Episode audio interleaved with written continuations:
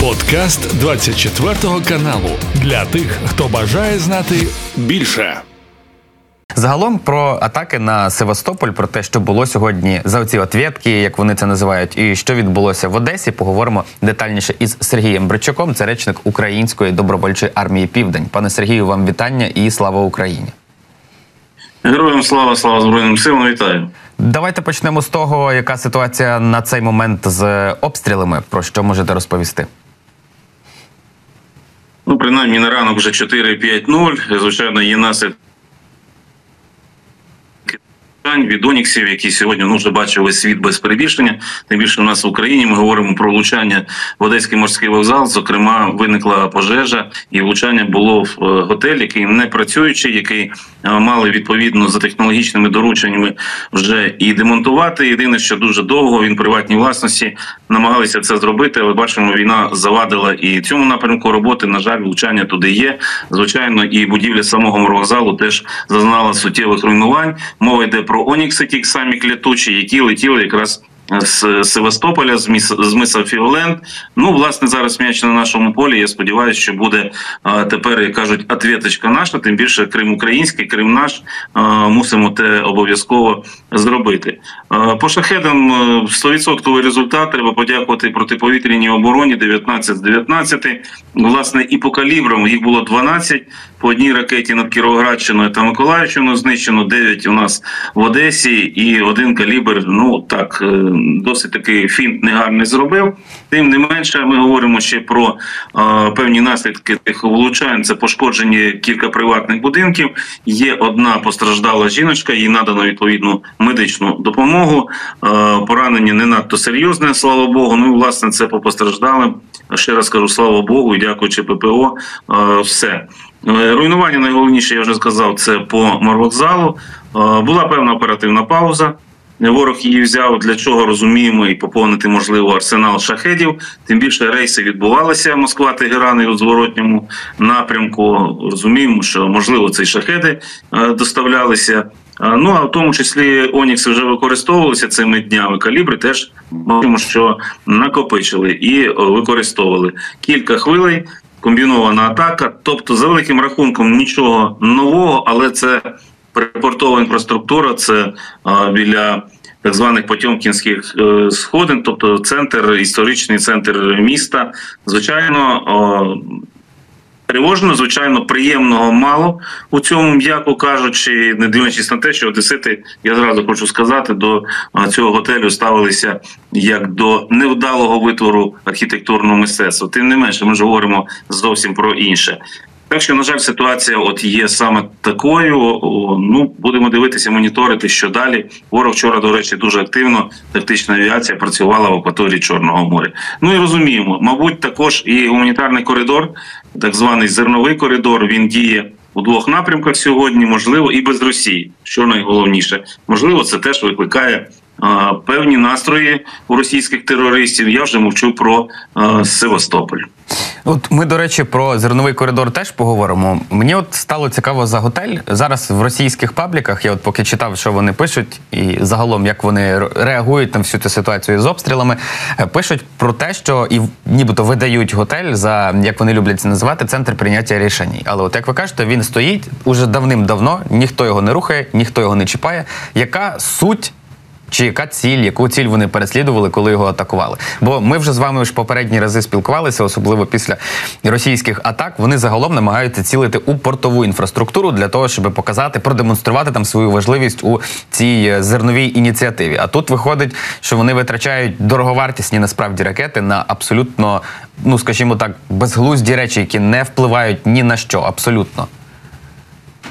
Е, дійсно, дві версії було вже вночі. Це е, я навіть таке чув з болот, що це е, туди приїхав штаб військово-морських сил збройних сил України. Так е, ну можливо, да, треба ж було якісь паралелі з Севастополем провести, потім кричати про відповідну перемогу. А ще чув одна версія, теж вночі лунала. Це те, що там відповідні якісь підрозділи, якихось найманців, які працюють, допомагають Україні. Були тому ну там я не знаю, яка мова була чутна для них з цього не працює працюючого готелю. Я хочу їм підказати, що центри прийняття рішень переїхали е, на вишки бойка. От все, тепер думайте. Е, ну, звичайно, якщо говорити більш е, серйозно, то логіка.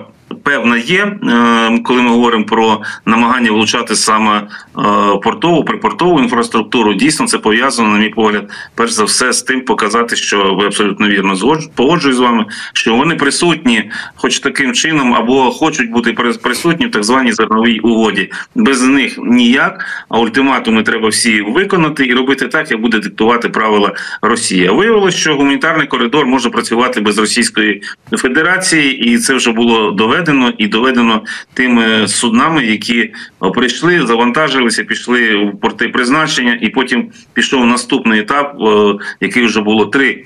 Е, Кораблі, які е, йдуть до портів Великої Одеси. Ну, звичайно, це налякати. Налякати судновласників, цивільних. Дивіться, е, буде вам не переливки, тому що ми можемо вдарити, ми можемо атакувати, і, і ми нічого в цьому плані не боїмося. Тому логіка тут лише одна: вона терористична.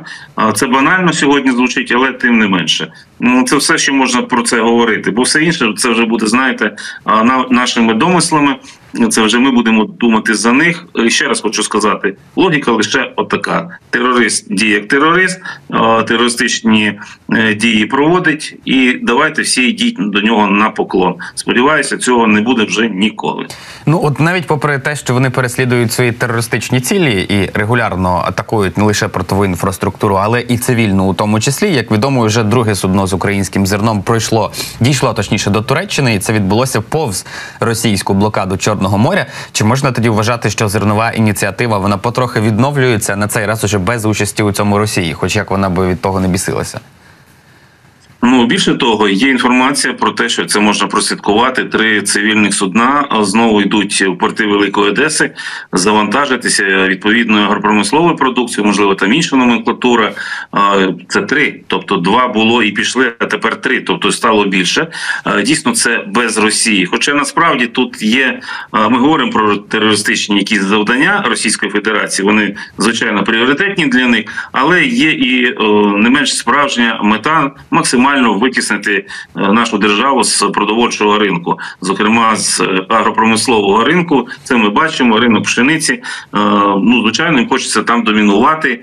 Звичайно, хочеться продавати крадене українське зерно з наших тимчасово окупованих територій. Тут все зрозуміло. Тобто терорист терористом, але про свій гешефт він теж думає і сподівається, що на цьому буде заробляти. Дуже хочеться вірити в те, що тенденція запальних ранків, днів та ночей на території тимчасово окупованого Криму буде продовжуватися, тому що інфраструктура, яку ми будемо е, і вбивати, кажу відверто, вбивати на території Криму саме військову інфраструктуру російську, це е, буде що робити? Буде зменшувати певне домінування, яке було. Саме було Чорноморського флоту Російської Федерації у Чорному морі. Тобто не обов'язково зараз можливо потопити всі російські кораблі, як би мені не хотілося, бо вам це 100%. Але інфраструктуру будуть руйнувати. Я сподіваюся, до новоросійського порту дійде там. Звідти виходив сьогодні підводний човен, що обстрілював Одесу. Тобто маємо всі законні підстави лупити, бити. Е, Я думаю, що такі операції нам під силу. Ми це бачимо нашим силам оборони. Сподіваюся на продовження цих історій, і тоді все буде добре.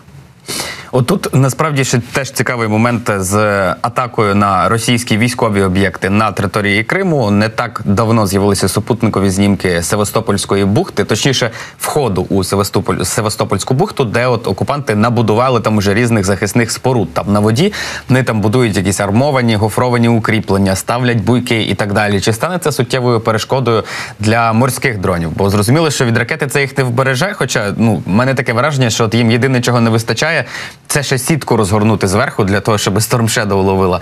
Але ну сама от суть, е, от ми зараз і вам, і глядачам демонструємо. Ми бачимо кількість і рівні по суті цих укріплень. Наскільки це може стати серйозною перешкодою на шляху до російських військових об'єктів і військових цілей? Можу лише порадити росіянам взяти буйок і плити е, десь в бік Краснодарського краю. З буйком буде все таки е, легше. Я не думаю, що це буде перешкодою. Ніхто ж не збирається сьогодні, можливо, поки що е, атакувати е, якимись великими корабельними армадами е, Севастопольську бухту. Власне, м, скажімо так, нашим союзникам, е, вірніше їхнім попередникам у Кримську війну 53-56 років, 1800, вдалося це зробити дещо по-іншому. Знаємо, чим е, закінчилася ця історія для Російської імперії. Вона цього року. Ну, можливо, наступного швидше так. Наступного е, в будь-якому разі завершиться поразкою Російської Федерації, тому що Севастополь, який має е, славу гордості мертвих русських моряків, він цю славу буде продовжувати. Ми це прекрасно розуміємо. Захисні споруди, е, я думаю, що таке враження вони опираються на досвід Другої світової війни, не лише на суходолі, а й і зараз у сучасних умовах, і на морі, в тому числі. Не думаю, що ті ракети або вогневі засоби ураження. Отак, давайте скажемо. Вони, які є сьогодні в Україні, і будуть, що для них це буде перешкода, навіть ота сіточка, про яку ви сказали. Ну хіба що російську авоську натягнуть, можливо, якимось чином трошечки стримує.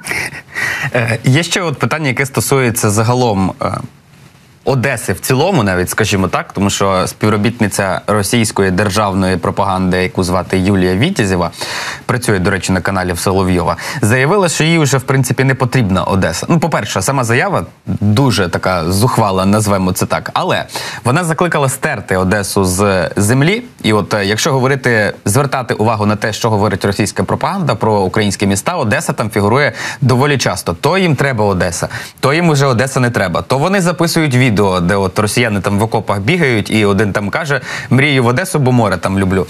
Загалом, яку роль зараз має Одеса в російській пропаганді, якщо говорити як за пропаганду в політичному її е, пропагандистському плані?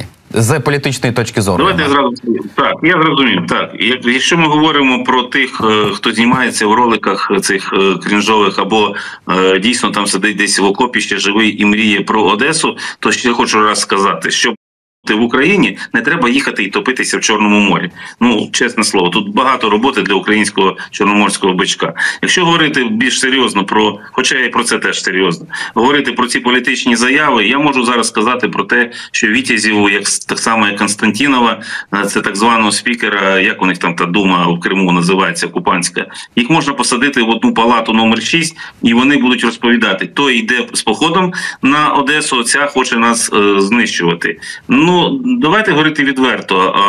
Ми реагуємо е, інформаційно, тому що ми це бачимо. Ми робимо собі там е, зарубочку чергову, що люди хворі, в них відповідні плани, і найголовніше пробачати ми їх не маємо. Тобто, ну для мене це е, такі заяви, які ви називаєте політичними, вони виглядають смішно. Це по-перше, е, це говорить про психологічний стан тих людей, які це.